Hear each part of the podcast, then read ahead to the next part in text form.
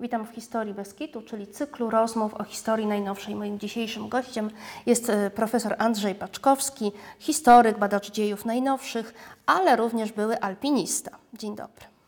Dzień dobry. Panie profesorze, aparat represji po 1956 roku, czy on się czymś różnił od tego wcześniejszego aparatu represji? No, to była zasadnicza zmiana pomiędzy latami 44, 56, a 56 e, i następnymi, ale oczywiście nie, na, nie wydarzyło to się z poniedziałku na wtorek. E, Był tak, taki okres przejściowy, nazywany odwilżą, który zaczął się po śmierci Stalina. E, W przypadku Polski takim głównym impulsem do pogłębienia tej odwilży i przeniesienia jej na teren aparatu bezpieczeństwa było, była ucieczka jednego z wyższych funkcjonariuszy tegoż aparatu, Józefa Światło, który mm, przekazał Amerykanom dosyć dużą wiedzę o, o tym aparacie, ale także został wykorzystany propagandowo. I od września 1954 roku e, Radio Wolna Europa nadawało cały wielki cykl rozmów z Józefem Światłą, który zdradzał tajniki bezpieki. To spowodowało oczywiście dekonspirację w ogóle istnienia bezpieki, bo to była tak zwana tajemnica Poliszynela. Ludzie wiedzieli, że coś takiego jest, ale nie, większość nie wiedziała, co tam się dzieje. No, tym razem się dowiedziała. W związku z tym nastąpiła pierwsza reorganizacja całego aparatu.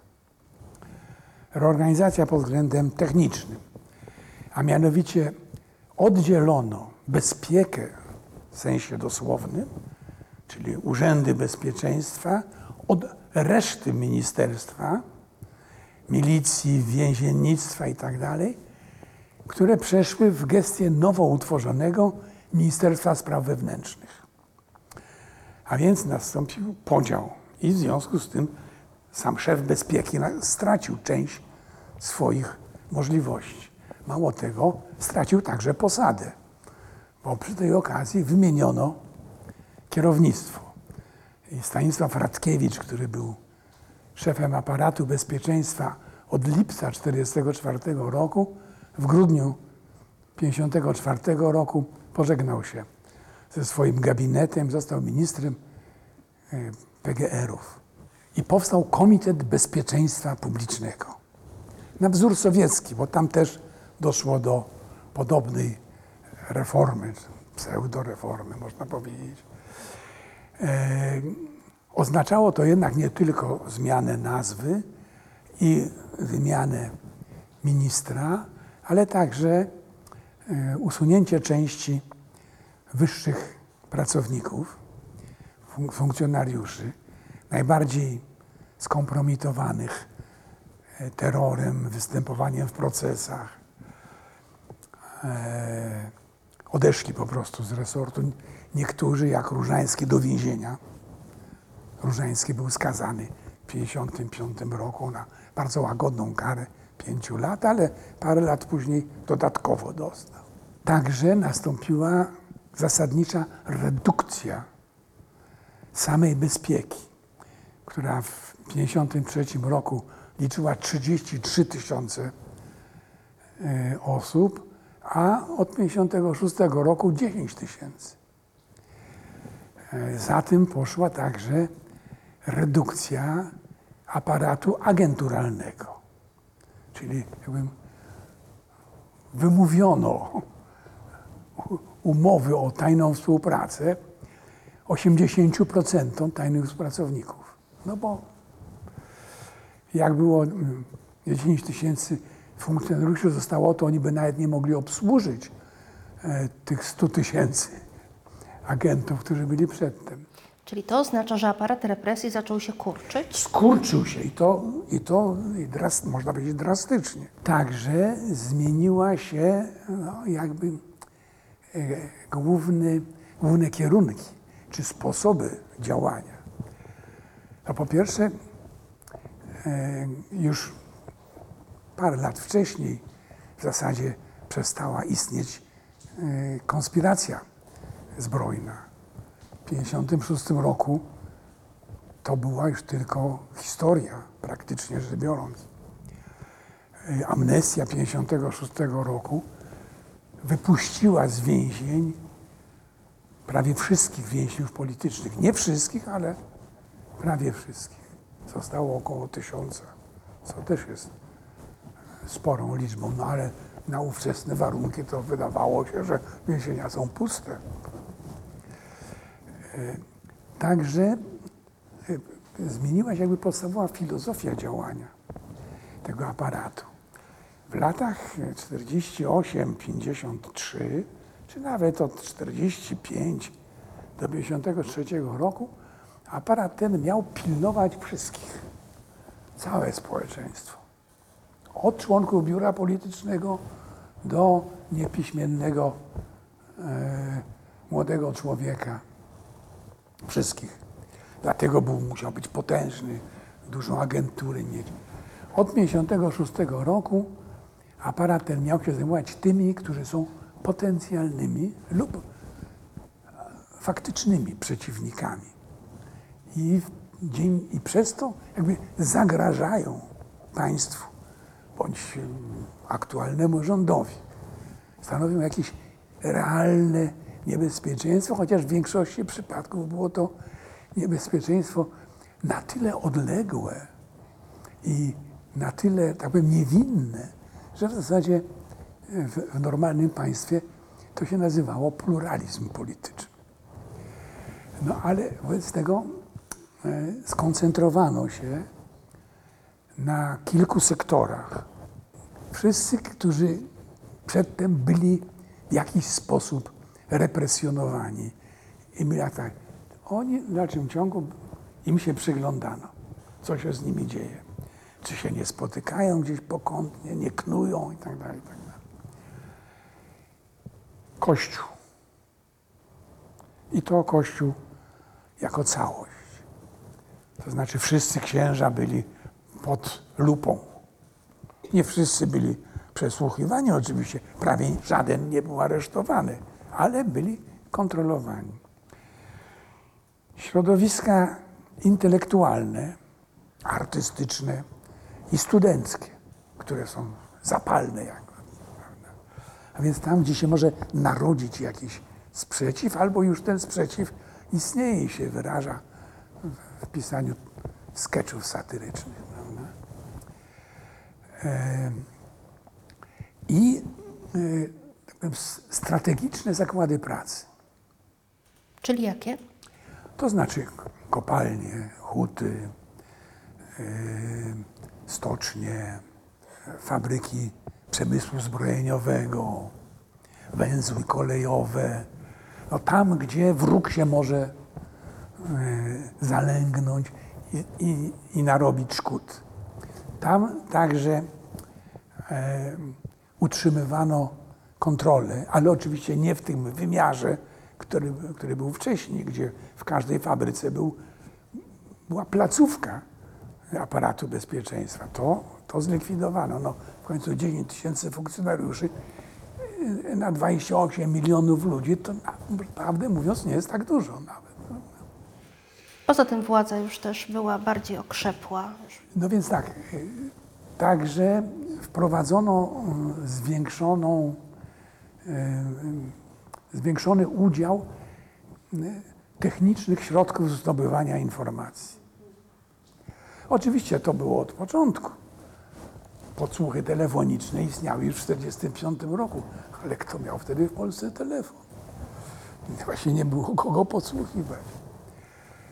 A więc środki techniczne e, kontroli, podsłuch, e, inwigilacja, przegląd, przeglądanie korespondencji itd. Były oczywiście środowiska, które zwracały szczególną uwagę, na przykład dziennikarze. No raz, że mogą coś napisać, a dwa, dziennikarze, spora część dziennikarzy, nie wszyscy, mieli kontakty z cudzoziemcami, którzy przyjeżdżali do Polski. Dziennikarz przyjeżdżający do Polski oczywiście szukał innego dziennikarza, żeby mu powiedział, co tu się dzieje. Więc to było na, na przykład środowisko, e, środowisko dziennikarskie. E, jako takie e, o- obserwowane i nasycane agenturą, żeby od, wewnątrz je, je e, kontrolować. A więc, ale to zmieniło właściwie w zasadniczy sposób jakby obszar działania, e, wolumen, wolumen ilościowy. Nie było potrzeba już tylu tajnych współpracowników, e, więcej aparatów podsłuchowych niż tajnych współpracowników. I to są okresy rządów Gomułki. Więc i, i to tak funkcjonowało, em, em, można powiedzieć, dosyć spokojnie, ale z, z jedną uwagą. Z roku na rok było więcej funkcjonariuszy, więcej tajnych współpracowników. Po prostu aparat ten miał taką naturalną tendencję, tak jak człowiek, że rośnie, prawda? Y, Że chce coraz więcej wiedzieć, w- nowe miejsca trafić. Więc był stopniowy rozrost tego aparatu.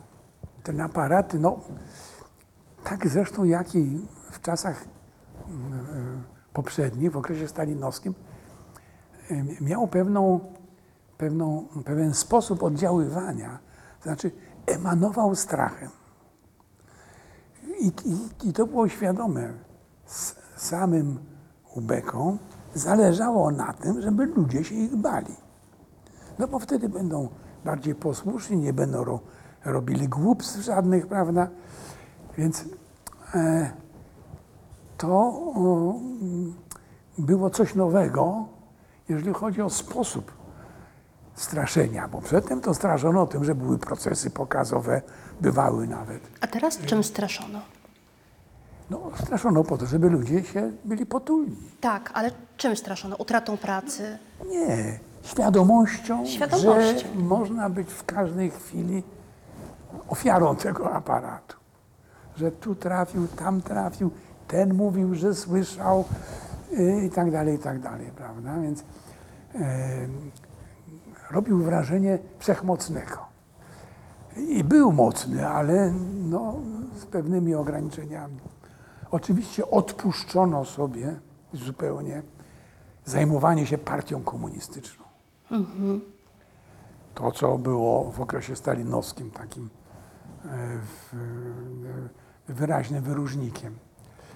I można powiedzieć tak, e, aparat bezpieczeństwa wykonywał pewne polecenia, czy reprezentował linię polityczną partii. I tam, gdzie partii, w partii się pojawiały nowe tendencje, tam za tym szedł aparat, a czasami on próbował nawet jakby wyprzedzać rzeczywistość. Czy takim... To był taki dobry przykład, to są tak zwane wydarzenia marcowe. A no właśnie, chciałam o to Rok zapytać. Tak. 68 i e, w 56 roku w zasadzie wyczyszczono e, aparat bezpieczeństwa z Żydów, czy osób pochodzenia żydowskiego. Zostały tam e, rodzynki takich najlepszych, prawda? I aparat bezpieczeństwa stał się jednym z głównych instrumentów w rękach frakcji nacjonalistycznej w partii komunistycznej. No bo Mieczysław Moczar był ministrem spraw wewnętrznych, najpierw wiceministrem, potem ministrem, któremu podlegał aparat bezpieczeństwa i aparat bezpieczeństwa był dla niego instrumentem. Więc to właśnie w aparacie bezpieczeństwa już na początku lat 60.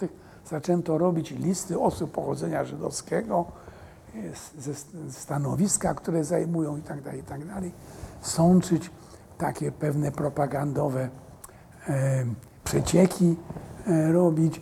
No jednym z e, głównych autorów takich publicznych wypowiedzi antysemickich w 1968 roku był e, pułkownik ówczesny Walichnowski, no, który był po prostu funkcjonariuszem e, aparatu bezpieczeństwa jeszcze od, mm, z czasów stalinowskich. E, Ten aparat to wszystko jakby przygotowywał. I mm, stał się, to nie jest łatwe do opisania, ani nie zawsze jest jasne.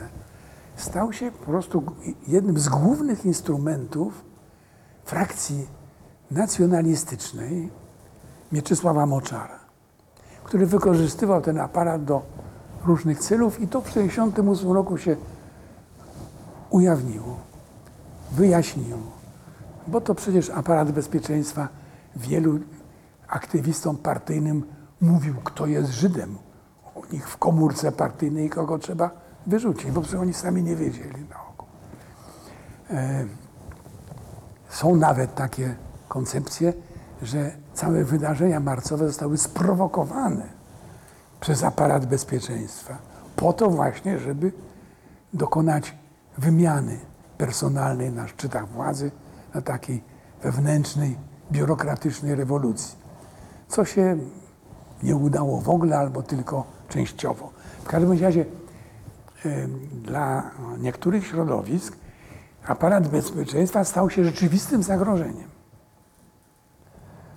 bo mógł on doprowadzić do y, zadenuncjowania kogoś, wskazania, żeby go usunąć, zahamować y, karierę i tak A dalej. nawet więcej, w 1970 roku użyto broni przeciwko e, No, wydarzenia, tak zwane wydarzenia, czyli strajki, rewolta grudniowa 70 roku, ona ma bardzo niewiele do czynienia m, z aparatem bezpieczeństwa i aparat bezpieczeństwa z tą rewoltą. No można powiedzieć, że e, e, kierownictwo było niezadowolone, bo nie ostrzegł, nie przewidział, co się może stać. E, To, że nie zapanował nad sytuacją w Trójmieście czy w Szczecinie, to jest oczywiste, bo to wykraczało daleko poza jego techniczne, e, intelektualne e, możliwości. Niemniej także po, po, po 70 roku podtrzymywano tą, ten taki mit, że to bezpieka zrobiła, żeby usunąć Gomułkę. Skoro się w 68 roku nie udało, to był drugi krok. No ale zamiast Moczara pojawił się Gierek, który z aparatem bezpieczeństwa, przynajmniej polskim, nie miał e, nic e, wspólnego. Więc em, były zastrzeżenia wobec aparatu bezpieczeństwa właśnie, że, że nie zadziałał. Że po, po cholerę mamy tych kilkanaście tysięcy już oficerów i te, te ki- ki- dwa razy tyle tajnych współpracowników, a oni w ogóle nie wiedzieli, że coś takiego się A przygotuje. czy to użycie broni w 1970 roku nie zadziałało jednak na polskie społeczeństwo w taki sposób m, no, zastraszający? To znaczy, e, to, to nie był taki strach fizyczny, że mogą kogoś aresztować i za, zatłuc w więzieniu albo torturować go. To był taki lęk, e, e, no, jakby wyprzedzający, że może się ewentualnie coś stać złego, że lepiej, lepiej być w zgodzie z linią polityczną, nie, nie występować. To był ten lęk, który miał hamować przed jakimiś aktywnymi działaniami, czy antypaństwowymi, czy no, wpływającymi negatywnie na, na, na linię polityczną aktualnie obowiązującą. W latach 70. w zasadzie sytuacja się niewiele początkowo zmieniła w porównaniu z tą poprzednią. To znaczy wciąż ten aparat troszeczkę rósł, e, rozrastał się. No bo Tak, lata 70. to już powstanie tej opozycji A no demokratycznej. więc właśnie, takim następnym momentem, w którym aparat bezpieczeństwa no jakby poczuł, że on jest ważny Potrzebny. i potrzebny, no tak, dla- dlatego ważny, że potrzebny, to było narodziny opozycji demokratycznej, czyli koniec lat 70. A Te różne podpisywanie list, a potem powstanie koru, robcio i tak dalej, i tak dalej, gazetki, książki, e, cała poligrafia podziemna. No to wszystko były działania antypaństwowe przecież i aparat bezpieczeństwa był od walczenia z tym. E, To zaczęło się mniej więcej no, 75, 76 rok. I e, o ile w aparacie bezpieczeństwa jakby tendencja była jednolita, twarda, wsadzać, zabierać, skazywać itd., itd., to w kierownictwie partii nie było takiej jednolitości i przeważała raczej opcja Gierka, że ponieważ jesteśmy zadłużeni na Zachodzie, musimy na Zachód coś sprzedawać, od nich coś kupować. E, opinia Polski się liczy, no to nie możemy sobie pozwolić na to, żeby e, wsadzić do, do więzienia członków koru albo jakiegoś opozycjonisty, wytoczyć proces. E, I no, aparat bezpieczeństwa się musiał do tego dostosować. E, na- Nawet wtedy, kiedy dochodziło do jakichś takich większych napięć, jak na przykład po, po śmierci Stanisława Pyjasa w Krakowie w 1977 roku, no, nie wykraczał poza to, co partia dozwalała, co partia kazała, chociaż naciskał, bo był zwolennikiem radykalnych, radykalnych działań. I w, no, na, następna jego jakby klęska to było powstanie Solidarności, bo też tego nie przewidział. I, i też pojawiają się takie e, sugestie. To nawet Gierek jakoś tak trochę pośrednio, jak już e, był odsunięty od władzy, sugerował, że to jego odsunięcie to był wynik e, we, wewnętrznej, wewnętrznego zamachu stanu, na czele którego stał między innymi minister spraw wewnętrznych. Bogu ducha winien w ogóle, no ale to znaczy, to było tak, że bezpiece zależało na tym, żeby ludzie się bali. Ale byli też tacy działacze partyjni i państwowi, którym zależało na tym, żeby rzeczywiście się ludzie bali. No i ludzie zaczęli się bać po wprowadzeniu stanu wojennego. No, no to już był taki, jakbym, e, struktura specjalna, prawda? W każdym razie aparat bezpieczeństwa odegrał e, istotną rolę w, w wprowadzaniu stanu wojennego. Przygotował jakby całą operację e, internowań, aresztowań, e, później przesłuchań, e, procesów, bo samo wojsko, no, bagnetami nie wszystko się da załatwić, prawda? Niektóre rzeczy muszą być załatwione inaczej. W latach 70. zresztą mm, wciąż trwał ten rozrost aparatu bezpieczeństwa. Powstawały nowe piony, nowe komórki od spraw przemysłu, od spraw opozycji, których przedtem nie było albo były w jakimś takim zalążkowym e, kształcie. Przybywało oczywiście funkcjonariuszy. To już nie było 10 tysięcy jak w 1956 roku, ale 25 tysięcy, czyli prawie tyle co w 1953. E, Doskonalono technikę operacyjną, podsłuchy, podglądy, nagrywania itd., itd. Grano tym, rozbudowywano e, cały aparat agenturalny. Niektóre e, osoby pozyskane no, miały znaczenie dla penetracji tworzącej się opozycji albo później już Solidarności, ale duża część to było werbowana e, no, też trochę na zasadzie takiej jakby zastraszania, że ktoś zwerbowany to się będzie bardziej uległy, posłuszny. E, To jeszcze mm, ten, ten, ten, ten problem istniał od samego początku. W 1954 roku minister Radkiewicz, jedno z ostatnich jego przemówień jako ministra bezpieczeństwa, to on mówił, że no, nawerbowaliśmy się ludzi w większości tylko po to, żeby ich złamać, żeby byli nam posłuszni. Oni do niczego nam innego nie byli potrzebni. I to samo było e, w latach 70. i 80., gdzie znów przyrastało funkcjonariuszy, a więc przyrastało tajnych współpracowników, miejsc do podsłuchiwanych, e, miejsc na poczcie, gdzie sprawdzano e, listy. E, I oczywiście zawsze istnieje taka koncepcja, że coś, co jest tajne, to jest najważniejsze. I że od tego, co jest tajne, wszystko zależy.